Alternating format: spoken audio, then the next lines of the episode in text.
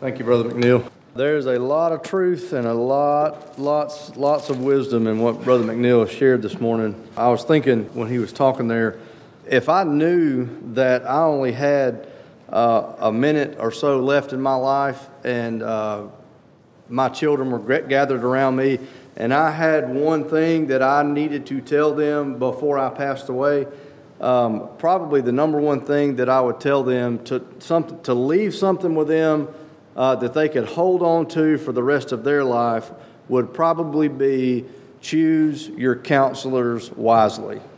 Uh, because I won't be here to guide you and to help you, and you need to be very, very careful who you let influence you, uh, whose opinion that you listen to.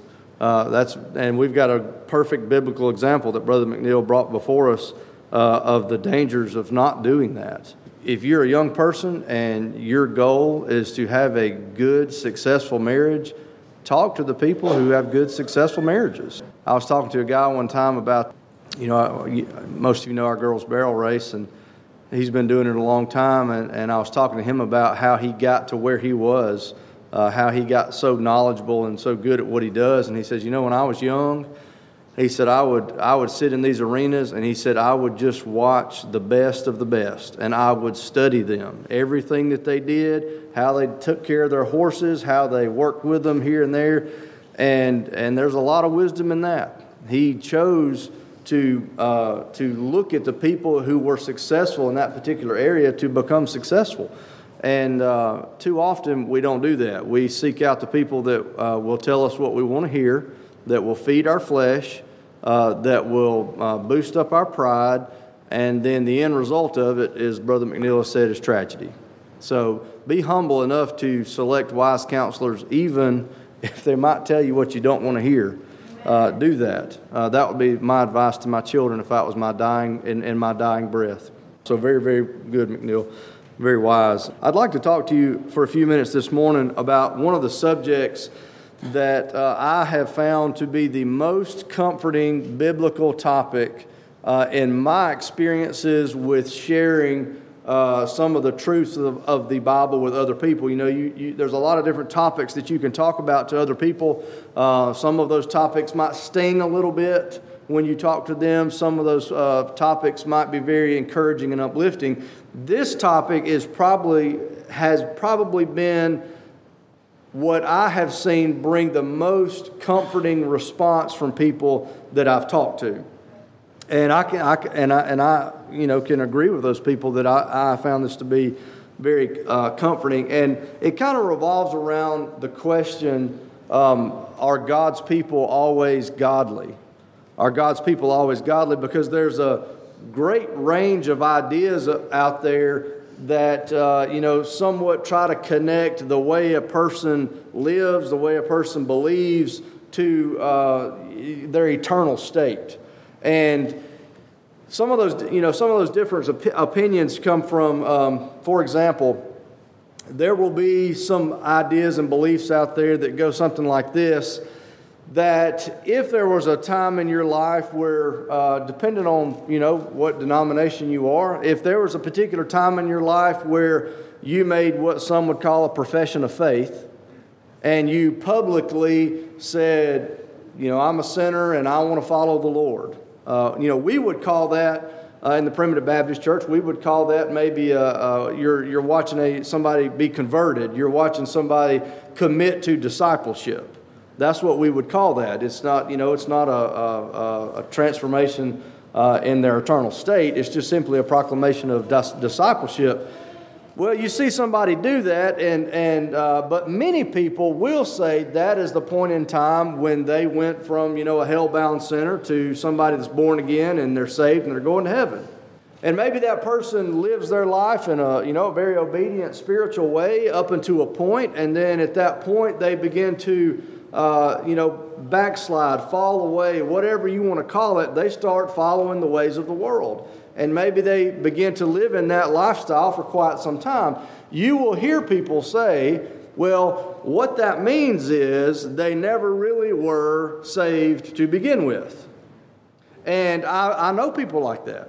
Uh, I know people who have had children that followed that same path, and uh, tragically, they died while they were in that state of what we might call rebellion or backsliding. And that left a great question in the parents' minds of where is my child? Is my child in heaven? Is my child in hell? Because if they really would have meant that profession, they never would have gone down the path that they went down. Now, I don't believe that way, and I don't find any comfort in believing that way. But there are a lot of people that do believe that. Now, there are also people believe that, yeah, they, maybe that person truly was genuine and truly sincere, and maybe that uh, if they, if you were a person that believed that uh, there's a decision that has to be made to affect your eternity, I don't believe that, but if they did, and then some time goes by and they start to live in a rebellious state that God reaches down and He takes that salvation back away from you. Because the way you are living does not really line up with the decision or the profession that you made sometime in the past. Now, neither one of those things are very comforting to me. They're actually quite terrifying. It's amazing if we will just, all these questions that we may generate in our minds, trying to figure out what is the truth in situations. It's amazing if we would just read the Bible, and I don't mean that sarcastically. If we would just read and study the Bible, that the answers are there and they're very clear, but you've got to do a little looking. And so I want to look a little bit at a very comforting topic because the example of, like I said, the, the, the, the, family and loved ones of the people who maybe are in that rebellious or backsliding time of their life, you know what those folks need? They need some comfort. They need some comfort. And so I want to look at just uh, a few things uh, for a minute here this morning. Sometimes you'll find in, in situations like that where, where there's a backslidden person and people begin to say, well, they didn't really mean that profession or it wasn't genuine or they never really were a child of God to start with, whatever. They'll, they'll find things like this. And, uh, you know, I, there's a guy that I listen to on the radio sometimes and he's big on this verse right here and it goes back to Matthew, the seventh chapter. And they'll use verses like this that say, a good tree cannot bear bad fruit. A good tree, and that's in Matthew 7, a good tree cannot bear bad fruit, presenting that as it is an impossibility for a good tree to ever bear bad fruit, for a born again child of God to ever backslide or go through a rebellious stage. That's how that's presented. They'll go to things like, uh, I believe it's in 1 John, where it says, Whosoever is born of God committeth not sin. Well, that's, if you apply it that way, my goodness, that's terrifying. Because guess what? I've got some bad fruit from time to time. I am capable, it is possible for Timothy Luke Hagler to bring forth some bad fruit. And it's the same way for you. I can bring forth bad fruit and I can commit sin. Now, those verses are a sermon for another day, but what we're talking about there is being wholly committed to it. Okay? So let's look at just a few passages in the Bible to try to answer the question are God's people always godly? Because I'll go ahead and tell you the end result of it in case you start drifting and fading from me is God's people are not always godly. They're not. Okay? And so the primitive Baptists have been accused before of believing that primitive Baptists are the only people going to heaven. That could not be any further from the truth. We do not believe that. As a matter of fact, you will find there is not a more inclusive denomination on the face of the earth when it comes to people going into heaven than the primitive Baptist. And let me give you a little quick explanation of that. If I line 100 people up here, and 90 of those 100 people fit every condition that every denomination on the face of this earth says you've got to meet in order to become a born again, redeemed, blood bought child of God. Everybody would agree that 90 of those out of those 100 have met those conditions. But there's 10 over here that have not met them. The primitive Baptists are the only ones that I know of that will go over here into those other 10 and say, no, they're not all hellbound because the grace of God is bigger than those conditions. You understand? So, The Primitive Baptists are the most inclusive denomination that I know of, and I want to show you that this morning in the Bible. And 2 Peter is where I want to start. 2 Peter, the first chapter. And again, if we'll just let the Bible say what it says, we don't have to scratch our heads about some of these things. 2 Peter, the first chapter. I'm going to start reading in verse 3, and I'm going fast for the sake of time. According as his divine power hath given us un, unto us all things that pertain unto life and godliness through the knowledge of him that hath called us to glory and virtue, whereby are given unto us exceeding great and precious promises that by these ye may be partakers of the divine nature, having escaped the corruption that is in the world through lust. Notice the list. And besides this, giving all diligence, add to your faith, okay, because the faith is one of the precious promises, the great gift and promise of faith that God gave us when we were born again. You need to add some things to that. You need to add to that virtue, and to virtue knowledge, and to knowledge temperance, and to temperance patience, and to patience godliness. Don't miss that one. And to godliness, brotherly kindness, and to brotherly kindness, charity. For if these things be in you and abound, they make you they make you that ye shall neither be barren nor unfruitful in the knowledge of our Lord Jesus Christ. Can you be barren and unfruitful in the knowledge of Jesus Christ? Yes. Notice this. But he that lacketh these things, what things? Faith, knowledge, virtue, all those things we just mentioned, godliness. He that lacketh godliness, let me, let me substitute that. He that lacketh godliness is blind and cannot see afar off. And notice this, and hath forgotten that he was purged from his old sins. We are dealing with a person that has been purged from his sin. Okay? You can say that however you want to. What that says to me, this is a blood bought child of God that at one point in their life had faith, virtue, temperance, knowledge, and all those things, but they got to a point in their life that they lost those things. They didn't lose faith, they lost the evidence of it, but they were no longer walking in the light. They had it, they lost it. They didn't lose their salvation because he says, You've forgotten that you were purged from your old sins. You are my blood bought, redeemed child of God. But now you've gotten to the point where you're barren and unfruitful in the knowledge of our Lord Jesus Christ. You lack these things now and you cannot see afar off. That's another way of saying they're unwise. That's wisdom, being able to see afar off. And you've forgotten that you were purged from your old sins. This is all I want out of that. It's a blood bought child of God that is no longer walking in the way and the light that they used to walk. It is a rebellious, backslidden child of God. Now, notice this. I'm going to flip over here real quick to Second Thessalonians. This is what Paul writes to the church at Thessalonica in 2 Thessalonians 3, verse 14. It says, And if any man obey not our word, who are we dealing with? A disobedient man. If any man obey not our word by this epistle, note that man and have no company with him. All right, let's go back to McNeil for just a second. You don't think it matters whose opinion you listen to and whose company you keep?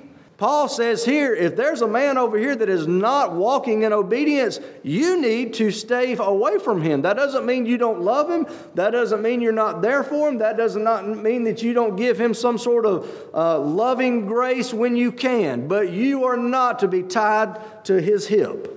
But notice what he says. He said, Well, Brother Luke, you're talking about somebody that's not a child of God and somebody that is a child of God. That's not what Paul says. Paul says, Note that man have no company with him, that he may be ashamed, yet count him not as an enemy, but admonish him as a brother. You get that? Amen. He's saying that is your brother over there, but now he'll drag you down into the depths of despair of this world if you connect yourself to him too much. But you admonish him as a brother. Now, Paul doesn't say that about everybody. Paul, go, Paul eh, throughout the Bible, he says, I am praying that we are delivered from unreasonable and wicked men. You see, Paul doesn't go out there saying, oh, brother, brother, brother, brother, brother, backslidden brother, backslidden brother. He says, those, some of those are wicked men. Stay away from them and have nothing to do with them. But this case is not that case. This case is saying there's a brother that is backslidden, like the guy that we found in 2 Peter, the first chapter. Be very careful in how, in how you are dealing with them, but you don't look at him as an enemy. You look at him as a brother. Now, Let me give you the one that I really wanted to get to, and I hope I'm not going too fast for this. Let's go to Romans, the 11th chapter. Now, if I hadn't convinced you yet, if this doesn't convince you that God's people are not always godly, I can't help you. I'm doing the best I can do with it. Romans, the 11th chapter, verse 28. I'm going to wait till pages quit flipping because you got to get this one. As concerning the gospel, they are enemies for your sakes. But as touching the election, they are beloved for the Father's sake. For the gifts and calling of God are without repentance. Y'all with me? There are a people that Paul describes here that are enemies of the gospel. And Paul says they may be enemies in your efforts and oppose you as you spread the truth of the gospel. But in the eyes of the Father, they're beloved because his electing power is bigger than our response to the gospel. Amen. Because there are people that will say your response to the gospel is what qualifies whether you truly are a child of God, a child of God or not. This says that's hogwash. Because there are people out there that will be resistant to the truths of the gospel, but yet beloved for the sake of the Father's election. Look, I don't need anything else. Why is that comforting? Why is that comforting to me? Because I may end up as that backslidden person one day. Yes, I've tasted the light, I've walked in the light. My goodness, I stood in the pulpit and preached about the light. But I never underestimate the power of my flesh, and I could be that person one day. I could. You could. My family could. Any of us could. Now, let me pause that and go to the next verse. It says, As touching the election, they are beloved for the Father's sakes, for the gifts and calling of God are without repentance. Repentance is a turning, a changing, a, a moving away in a different direction. Now, don't misunderstand, some of the gifts of God are absolutely, would absolutely fall within the category of God repenting from them, meaning he turns away from them. The, we're not talking about the gift of God's protective hand here, because God can repent of that. God, God, uh, the display that God put forth when He brought Israel out of Egypt and led them through the wilderness, parting seas, leading by clouds of fire, that is a protective hand. When He went into, uh, they went into battle into the promised land, and I mean, my goodness, you've got huge fortified cities with walls falling down without the first bit of dynamite or any explosive device. They just marched around it and shout, and the power of God brought them down. That is a gift. But Israel rebelled against God and he took away that gift. He repented and turned away from providentially blessing them with his protective hand, and time after time he handed them over into the hands of their enemies. That's a gift he'll take away from you. what about King Saul? God gave King Saul the gift of leading his people. That's a pretty good gift. That's a blessing to be able to, to be the man that led God's people in this life. But you know, God took that away from him. God took that gift away from him because he disobeyed him. What about Moses? My goodness, he put Moses in a wonderful leadership position over his people and brought out hundreds of thousands out of Egypt. He was the one that raised his staff and, and, and, the, and, the, and the Red Sea parted. He was the one that sang the song of deliverance when they got on the other side of the Red Sea. He did all of these things. He, he, he was there when the manna was brought down from heaven, but he smote the rock when God told him to speak to it. And as a result of that, he stood and never got to go into the promised land. You see, that was a gift God took away from him. What about Adam? Adam's, Adam was a, an immortal man. What a wonderful gift of immortality, but God took that away from him because he disobeyed him. You know, I believe there are preachers that have walked in the light, tasted the light, probably have preached some of the greatest sermons on the face of the earth. Have, God has used them to stir God's people and strengthen them and encourage them and help them to walk through this life with more light than they had. That's a gift. But you know, I believe God's taken that away from men. You think about, oh, there's a man named Demas in the Bible. You read about him twice. The first time you read about him, Paul is uh, lifting him up as being his great helper in the ministry. The second time you read about him, Paul says, Demas has forsaken me, having loved this present world. You know the verse in the Bible where it says, Many are called, few are chosen? You know what that's talking about? Many are called to remain in the, or to, are called into the service of God, but there are few that are chosen to stay in it. You get it? It is a gift to serve the Lord. But, brothers and sisters, if we don't walk in obedience, God will take that fire and that desire to serve the Lord from us and be like Demas, having loved the Lord. And uh, it comes to a point in his life where he falls in love with the world and he forsakes Paul and he goes that way. And I wonder if Demas ever had another spiritual high in his life. The gifts and calling of God are with repentance. He will take those things away from us, but concerning the eternal state and the election of God's people, that is without repentance. It will never, ever, ever be taken away from God's people. Let me give you this 2 Timothy, 2 Timothy, the second chapter. Notice this. It says, Shun profane and vain babblings, for they will increase unto more ungodliness. That's my point. Well, godly are godly people always godly. Shun those things, they will increase unto more ungodliness, for their word will eat as doth a canker, of whom is Hymenaeus and Philetus, who concerning the truth have erred, saying that the resurrection is past already and overthrew the faith of some. This is, this is, these are two people concerning the gospel are enemies against Paul, but they're beloved for the Father's sake because of election. Because he says this who concerning the truth have erred, saying that the resurrection is past already and overthrow the faith of some. Nevertheless, the foundation of God standeth sure, having this seal. The Lord knoweth them that are his, and let every one that nameth the name of Christ depart from, from iniquity. It is comforting for me to know that, le- that us going astray cannot outdo the grace of God. Now, John the sixth chapter and verse, I'm going quick here. John the sixth chapter, verse 39. Let me read you this one. This is, the, this is Jesus speaking, and this is the Father's will which has sent me, that of all which He hath given me, that I should lose nothing.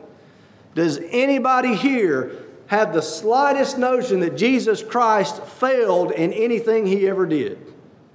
It says, This is the will of the Father which sent me, that I should lose nothing. I don't think he failed in that.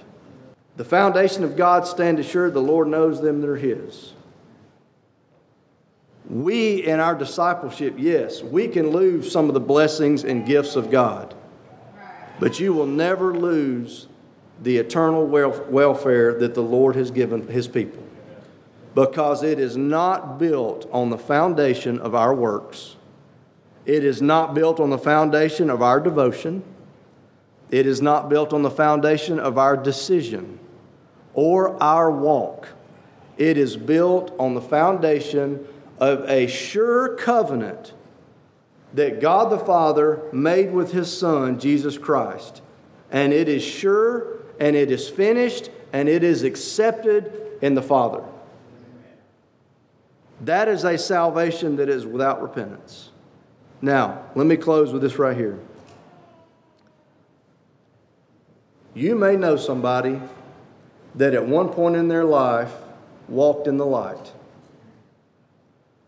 They made a profession that the Lord Jesus Christ was their Savior. Whether we believe, whether that person believes that was when they were transformed from darkness, whatever. I don't believe that. I believe that's just a profession of discipleship. But all I want you to take out of that is we may know people who have done that, but there's no evidence of it right now. As a matter of fact, they may be antagonistic to everything they used to stand for. I don't want you to walk away from here if there are people like that in your lives with a feeling of despair. I want you to walk out of here with a feeling of comfort because Paul said concerning the gospel, they may be enemies, but concerning election, they're beloved. Now that's comforting to me. You know what that does for me? That lets me go to these other 10 people that every other denomination left out and said, well, y'all can just burn in hell. And I said, no, because they're beloved. Some of these are beloved for the Father's sake. When we were kids, our neighbor had a humongous apple tree.